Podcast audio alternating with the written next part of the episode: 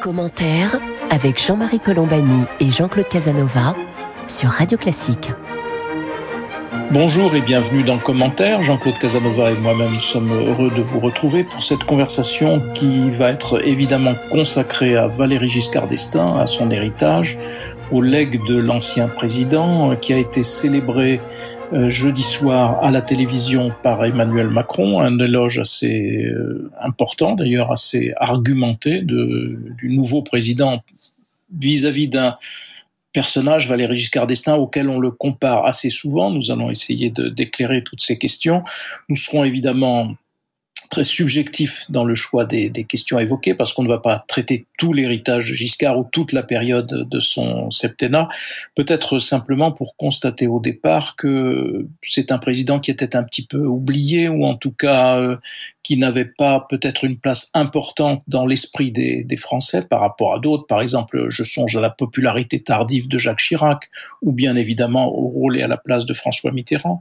Et donc c'est peut-être une façon aujourd'hui de lui rendre justice justice et nous allons le faire avec vous, Jean-Claude Casanova, peut-être sur un plan personnel d'abord, parce que vous avez bien connu et accompagné même euh, Giscard avant qu'il ne soit président, puis au moment où il a été élu président de la République. Alors peut-être pouvez-vous d'ailleurs au départ, Jean-Claude, nous dire en quoi vous étiez proche de Giscard à l'époque et quelle est votre appréhension de la personnalité, une personnalité qui a fait débat puisque on le considérait trop loin des Français alors même qu'il essayait de s'en rapprocher, et on le considérait peut-être un peu trop euh, hautain, à distance, incarnant une forme d'aristocratie, alors que peut-être euh, il n'en était rien. Jean-Claude Casanova, quel est votre, votre historique et votre vision?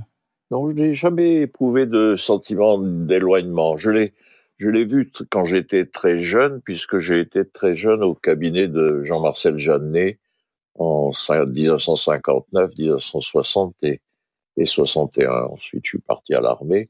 Et il était secrétaire d'État euh, auprès aux finances auprès d'Antoine Pinet d'abord, puis, puis de Baumgartner. Et comme Jeannet avait un tout petit cabinet, il m'envoyait très souvent assister à des comités interministériels c'est là que j'ai observé Giscard. Et c'est là, c'est de là que date d'ailleurs mon admiration parce que il avait une attitude à la fois aimable et, ironique. Il était un tout jeune ministre, il n'avait pas une grande importance. Il, siégeait au bout de la table, j'étais dans les chasses derrière, mais il, il regardait ironiquement Michel Debré qui présidait, et Michel Debré était toujours grandiloquent et excessif. Et, quand Giscard euh, prenait la prenait la parole, euh, c'était courtois, euh, bref, clair, et par la clarté et la simplicité ironique à l'égard de l'emphase de l'emphase extrême de Debré. Ensuite, j'ai été membre de la commission des comptes de la nation où il m'avait nommé dans les années 70. Je l'ai vu comme ministre des Finances. Puis j'ai été cinq ans au cabinet de Raymond Barre, mais mes convictions étaient très juscardiennes. J'étais très UDF. Je venais du, du parti centriste, le CDP, et j'avais été à l'intérieur du bureau du CDP, le seul membre du bureau à prendre position pour Giscard en 74. Fontanet, qui présidait, était lié à Chabandelmas, qui a beaucoup d'égards m'horripilait. Et donc, euh, j'ai soutenu Giscard, j'ai fait sa campagne de 74, j'ai fait sa campagne de 81, j'ai été au bureau de l'UDF, je n'ai pas cessé de le voir dans toute la période qui a suivi. Et donc, j'ai tout ce que je dis est teinté de partialité, puisque mon admiration n'a jamais faibli. J'ai eu des désaccords politiques avec lui. Par exemple, j'ai regretté qu'il ne soutienne pas Barre et qu'il ne soutienne pas Balladur, qui étaient les deux hommes les plus proches de ses idées, des raisons un peu mystérieuses à mes yeux, qu'il ne m'a jamais vraiment expliqué, il n'a pas fait. Bon, les désaccords sont les désaccords, ils n'empêchent ni l'amitié ni l'admiration. Alors, euh, si je devais résumer mon, mon idée générale sur Giscard, j'utiliserais trois termes, si vous voulez, je dirais que c'était la rationalité, la sensibilité et l'inachèvement. La rationalité, c'était un esprit supérieur extrêmement clair, extrêmement logique, euh, et qui raisonnait parfaitement sur les problèmes économiques ou les problèmes internationaux, avec beaucoup de bon sens, de réalisme, etc. La sensibilité était très grande chez lui et elle contredisait d'une certaine façon la rationalité. Et, contrairement à ce qu'on dit, à son image de froideur, c'était un homme, je crois, extrêmement sensible. En tout cas, c'est toujours l'impression qu'il m'a donnée. De, de sensibilité aux autres, de, de sensibilité. Son patriotisme était un patriotisme sensible. C'était un patriotisme d'amour historique de la France, d'amour euh, des œuvres d'art, d'amour de la langue, etc. Je ne pense pas qu'il soit un grand écrivain en littérature, mais il avait une façon touchante d'aimer la poésie ou la littérature, la musique, euh, euh la beauté d'une certaine façon. Non, la sensibilité était très grande chez lui. Et le troisième terme, c'est l'inachèvement. Et je crois qu'il a vécu son septennat avec euh, son ministère des Finances, qu'il a été un homme politique accompli, mais l'interruption, il y a eu deux, deux chocs, 81 et ensuite l'échec de la Constitution européenne. Et les 30 dernières années de Giscard, j'ai toujours eu le sentiment qu'il y avait chez lui une mélancolie et qu'il a d'ailleurs exprimé en remettant, j'ai retrouvé un papier de lui qu'on a publié dans Commentaire, en, remettant le prix Tocqueville à, à, mon ami Pierre Asner, il avait, il avait dit, euh, parlant d'un livre de Tocqueville, parlant des souvenirs de Tocqueville, il dit, on trouve dans ce livre, je le cite, une nostalgie qui tient au sentiment d'avoir imparfaitement accompli la tâche dont on avait rêvé. Et puis il ajoute, sentiment que je suis bien placé pour connaître. Hein, donc, euh, ce sentiment, si vous voulez, euh, pendant les 30 années qui sont passées, toutes les conversations avec lui, c'était euh, ce qu'on pourrait faire mieux, si vous voulez, ce, ce qu'il aurait pu faire mieux et ce, qu'on, ce que la France pourrait faire mieux, ce que le gouvernement pourrait faire mieux. Il y avait en permanence chez lui le, le sentiment que c'était un, imparfaitement accompli, quoi, et que, euh, que euh, et c'est, je crois, lié à son idéalisme très profond. Je crois que c'est un homme qui s'est engagé dans la politique avec un sentiment d'idéal qui tient, je crois, aussi en partie à sa génération. Il se trouve que j'ai connu un exact contemporain, qui a été d'ailleurs un, ami de Giscard, euh, Duhamel, le père d'Olivier Duhamel, qui a été ministre et qu'une grave maladie a retiré de la vie politique. Et j'ai un peu connu aussi un autre contemporain de Giscard, qui était Félix Gaillard. Ils avaient le même âge, c'est des gens nés entre 1924 et 1926. C'est donc la génération qui a eu 18-20 ans à la fin de la guerre et qui a été adolescent dans la période de la guerre pour qui la défaite de 39 est quelque chose de d'extraordinairement présent. Et c'est là la génération des redresseurs, euh, au fond de ceux qui voulaient redresser profondément la France. Et cette espèce d'idéalisme français et européen était extrêmement présent euh, chez Giscard et du coup le, le sentiment de qu'il n'avait pas pu faire tout ce qu'il aurait voulu faire, son, son grand projet de constitution européenne qui a avorté en raison de la campagne désastreuse de Jacques Chirac, qui a été d'abord qui a soumis la totalité du texte, qui était incompréhensible, et qui a raté le référendum qui aurait, dû être gagné, si vous voulez, qui était très important pour la France. Et, le sentiment que n'a pas pu faire de second mandat et que la Constitution européenne a échoué, l'a certainement attristé et, et aussi que la France ne tenait pas dans l'Europe la place qu'elle aurait dû tenir. À ce point de vue-là, on a souvent opposé De Gaulle et, Giscard, mais il est proche de De, Gaulle, est un homme euh, de formation et de vision historique très différent de Giscard, qui est très profondément un libéral au sens de, au sens de Tocqueville, au sens du tiers parti. Le, mais il y avait chez De Gaulle le, le, le sentiment que la France n'était plus à n'avait plus sa place, elle n'était plus à la dimension qu'elle devait avoir et qu'il fallait donc redresser. Et il y avait dans un dans un ordre différent, le même sentiment chez Giscard. Simplement, pour lui, l'idéal européen, l'idéal démocratique, euh, d'une certaine façon, était plus grand. Mais c'est une génération euh, qui avait le sentiment qu'il euh, fallait reconquérir et redresser la situation française et la situation européenne.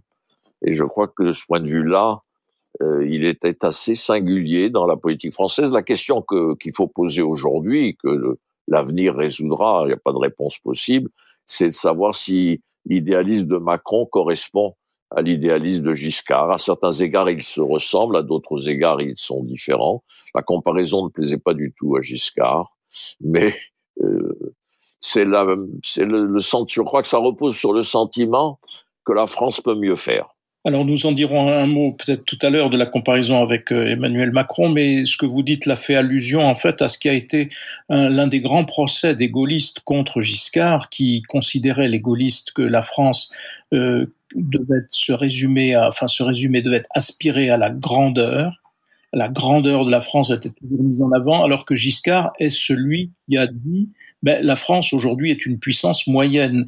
Et donc, à partir de ce réalisme-là, de ce constat réaliste-là, il en tirait l'idée qu'il fallait en effet avancer en Europe parce que c'était le périmètre qui permettrait au pays, en effet, de, de préserver ses ambitions et, et, de survivre. Euh, avant de, alors ça, c'est de ce point de vue-là, l'héritage européen de Giscard est très important puisqu'il est celui qui a, on le rappelle évidemment, euh, euh, fait, en sorte que le Parlement européen soit élu au suffrage universel, qui a lancé le Conseil européen et surtout qui a, avec Helmut Schmidt, n'est pas séparable dans son héritage européen du chancelier Helmut Schmidt, qui a jeté les bases avec le serpent monétaire européen, qui a jeté les bases de ce qui allait devenir euh, l'euro. Donc euh, l'autre partie de l'héritage, c'est évidemment euh, la société française qui l'a considérablement ouvert, toiletté, libéré en quelque sorte après les années un petit peu de cadenassage gaulo-pompidolien, et donc avec au point de départ de son processus, de son de sa campagne même, deux cibles qui étaient les femmes et les jeunes. Alors les jeunes ont eu l'âge de vote à 18 ans, donc l'abaissement de la majorité de 21 à 18 ans, et les femmes ont eu euh, beaucoup de conquêtes avec Giscard. Il leur a fait d'abord une place importante, et puis il y a eu évidemment le vote de l'IVG, mais pas seulement le divorce par consentement mutuel, et ainsi de suite. toute réforme dont nous profitons euh, encore aujourd'hui. Jean-Marie Colombani et Jean-Claude Casanova sur Radio Classique. Vous écoutez Commentaire, Jean-Claude Casanova, Jean-Marie Colombani. Nous étions en train d'évoquer l'héritage de, de, Valérie Giscard d'Estaing, que on a pu lire évidemment un petit peu partout, qui, qui permettent de réévaluer le bilan de, Giscard président. Mais Jean-Claude Casanova, je voudrais vous entraîner maintenant sur un terrain plus politique, puisque euh, l'ambition de Valérie Giscard d'Estaing était de faire de la France une société qu'il disait une société libérale avancée. Alors vous nous direz un petit peu à quoi correspond ce, ce, mot d'ordre, mais surtout l'important c'est que d'abord il incarnait et gouvernait au centre, il souhaitait que la France voit alterner au sommet de l'État et au pouvoir le centre droit et le centre gauche parce qu'il considérait que l'on devait en France être capable de rassembler deux Français sur trois. Parce que plaidait-il, la France était composée notamment d'un noyau central, ce noyau central qui était au fond la classe moyenne, dont il souhaitait incarner au fond les aspirations. Alors on voit bien qu'aujourd'hui, ce schéma-là n'est plus pertinent puisque la société, euh, si l'on suit Jérôme Fourquet, est archipélisée et le paysage politique d'aujourd'hui est éclaté, éparpillé. Euh, mais néanmoins, Emmanuel Macron veut toujours gouverner au centre. Donc euh, que, que penser de la pertinence de ce projet politique qui finalement n'a duré qu'un septennat, le pays ayant été réhappé par le bloc à bloc, droite contre gauche, gauche contre droite, avant en effet d'arriver à la période actuelle. Jean-Claude Casanova. Je dirais que ça, ça s'inscrit assez profondément dans la tradition libérale et je dirais que on peut simplifier cette tradition en disant que elle préfère le losange au triangle. C'est-à-dire qu'elle considère que la société a nécessairement une forme de losange et que c'est donc le centre du losange, donc la majorité, donc la classe moyenne, si vous voulez, qui assure la stabilité de la société. Et c'est particulièrement vrai en France, car la caractéristique politique de la France, c'est d'avoir des extrêmes à droite et à gauche, à gauche plus révolutionnaire, à droite plus extrémiste, plus nationaliste qu'ailleurs, et que donc l'équilibre politique, l'équilibre social doit être recherché au centre. Et il s'y ajoute une troisième raison dans cette philosophie politique, c'est que dans la revendication extrême de gauche et dans la revendication extrême de droite, il y a toujours une part de vérité. Ça repose sur une formule classique de Pascal, c'est que quand quelqu'un dit quelque chose, il ne faut pas penser qu'il a tort, il faut chercher la part de vérité dans ce qu'il dit. Et donc, le centre, c'était dans l'esprit de Giscard, et je crois dans l'esprit de cette tradition politique, la recherche de ce qui est vrai à droite et de ce qui est vrai à gauche, parce que il faut combiner ces deux formes de vérité et les combiner dans la majorité sociale et dans un centre politique. Et donc, Giscard s'inscrit tout à fait dans cette tradition politique qu'on peut retrouver chez Caillot ou chez Waldeck-Rousseau sur la Troisième République ou chez Guizot dans l'orléanisme au XIXe siècle. C'est donc l'idée de ce point central qui est à la fois un point social, un point politique et un point intellectuel de conciliation des, des contraires, des conciliations entre la droite et la gauche. Et donc, euh, je crois que c'était ça, son, le cœur de, de son système, d'où la, la création du DEF qui a, qui a échoué d'une certaine façon, mais c'était l'intention. Et avant les élections de 81, euh, il préparait, nous préparions euh, l'élargissement de l'UDF euh, à une partie du Parti socialiste. Dans les années 1980, je me souviens de négociations avec d'hommes qui deviendront d'ailleurs importants dans les gouvernements de François Mitterrand, mais qui étaient anticommunistes, enfin, qui n'acceptaient pas l'alliance sur laquelle François Mitterrand et Chevènement a assuré son succès électoral. Euh, François Mitterrand, je crois, euh, a toujours été anticommuniste et j'ai des doutes sur son appartenance à la gauche, mais euh, il, avait, il pensait que pour être élu, il fallait une alliance avec le Parti communiste, mais beaucoup de socialistes ne pensaient pas du tout comme lui, et d'une certaine façon, au fond, Giscard voulait reconstituer une alliance du centre droit et du centre gauche, une alliance avec la social-démocratie, et s'il avait gagné les élections de 81, c'est certainement ce qu'il aurait tenté. Alors l'histoire a donné raison plutôt à, François Mitterrand, mais avant d'en arriver à la victoire de François Mitterrand, il y a eu une guerre des droites impitoyable. Les, gaullistes ont mené, euh, regroupés derrière Jacques Chirac avec le FPR, ont mené une guerre absolument impitoyable. vous disiez tout à l'heure que vous aviez appartenu au cabinet de Raymond Barre, mais Raymond Barre a souffert le martyr pendant euh, la période où il exerçait le, gouvernement parce qu'il était combattu constamment à l'Assemblée, et d'où d'ailleurs le recours en permanence par Raymond Barre au, 40, au fameux article 49.3, parce que la, guérilla parlementaire, qui était une des expressions de, la guerre absolue que Jacques Chirac menait contre Giscard et qui a fini par permettre, enfin, était un des éléments de la victoire de François Mitterrand, Jean-Claude Casanova. Je, comprends Jacques Chirac que, comme un homme qui, qui veut du pouvoir et qui a pu gagner des élections, mais je ne lui trouve aucune rationalité historique ou intellectuelle. D'ailleurs, sur l'Europe, il était contre l'entrée de l'Espagne et pour l'entrée de la Turquie. Je ne vois pas le sens de cette attitude et il a été travailliste, conservateur, libéral, il est passé par toutes les étiquettes politiques. Il était je crois que c'est un excellent homme politique pour, pour gagner des élections, mais sans, je crois, de, de perspective historique ou de perspective intellectuelle. Et donc, euh, à ce point de vue-là, il est opposé à Giscard. D'ailleurs, chaque fois que Giscard parlait de Chirac, c'était essentiellement euh, une forme d'incompréhension. Je crois que il y avait un mystère de Chirac qui lui échappait. Il, il lui reconnaissait de grandes qualités, de, de force, de, de, de courage, d'entreprise, etc. Mais il ne voyait pas sa, d'énergie. D'énergie, oui, d'énergie. Mais il ne voyait pas ses finalités. Alors pour terminer, Jean-Claude Casanova, parce qu'il nous reste évidemment très très peu de temps, on a juste esquissé ou évoqué brièvement la comparaison avec Emmanuel Macron. Emmanuel Macron lui aussi veut gouverner au centre, euh, s'est positionné au centre droit, mais il y a une différence pour ce qui me concerne, que je considère comme essentielle entre les deux, c'est que il me semble que Giscard faisait confiance et se reposait beaucoup sur les corps intermédiaires en parfait top les corps intermédiaires, c'est-à-dire aussi euh, le Parlement, mais pas seulement le Parlement, les syndicats, etc.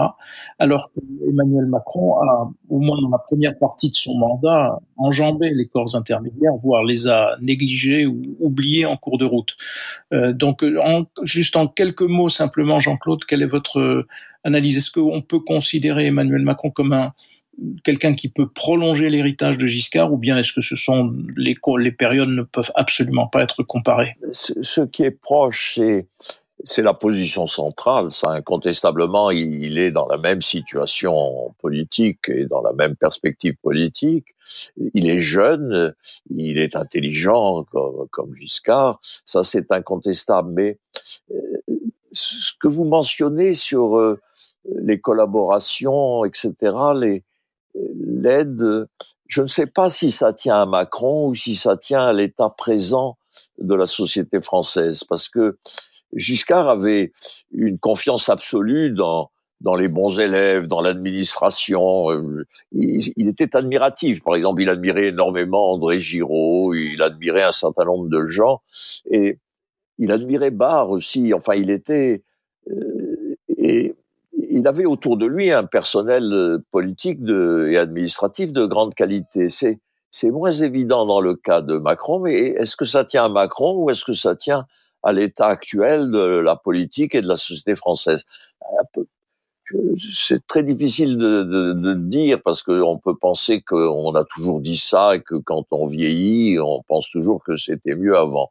Mais quand même, je crois qu'il y a un problème des démocraties aujourd'hui qui est la, la, qualité de leur euh, personnel politique. Je suis très frappé que que les États-Unis aient été dirigés par Trump, ça ne s'est jamais produit dans l'histoire américaine, ou que l'Angleterre, que le, pays de Gladstone euh, euh, ou de Churchill soit dirigé par, comme il est dirigé actuellement, me sidère aussi. Donc, je crois qu'il y y a un problème là à voir. Est-ce que Macron s'appuie suffisamment sur ce qu'il y a de plus grande qualité dans la société française ou est-ce que la société française, la société politique, j'entends bien sûr, euh, est-ce que la société politique fournit euh, suffisamment de gens de qualité? Je ne sais pas, je suis incapable de trancher. Ben, nous allons rester sur cette interrogation. Jean-Claude Casanova, nous aurons sans doute l'occasion d'y revenir après ce trop rapide et bref tour d'horizon sur l'héritage de Valéry Giscard d'Estaing. Merci donc euh, à vous toutes et à vous tous de nous prêter attention. Jean-Claude Casanova et moi-même, nous vous souhaitons un bon week-end et nous vous donnons rendez-vous samedi prochain pour une autre édition de commentaires.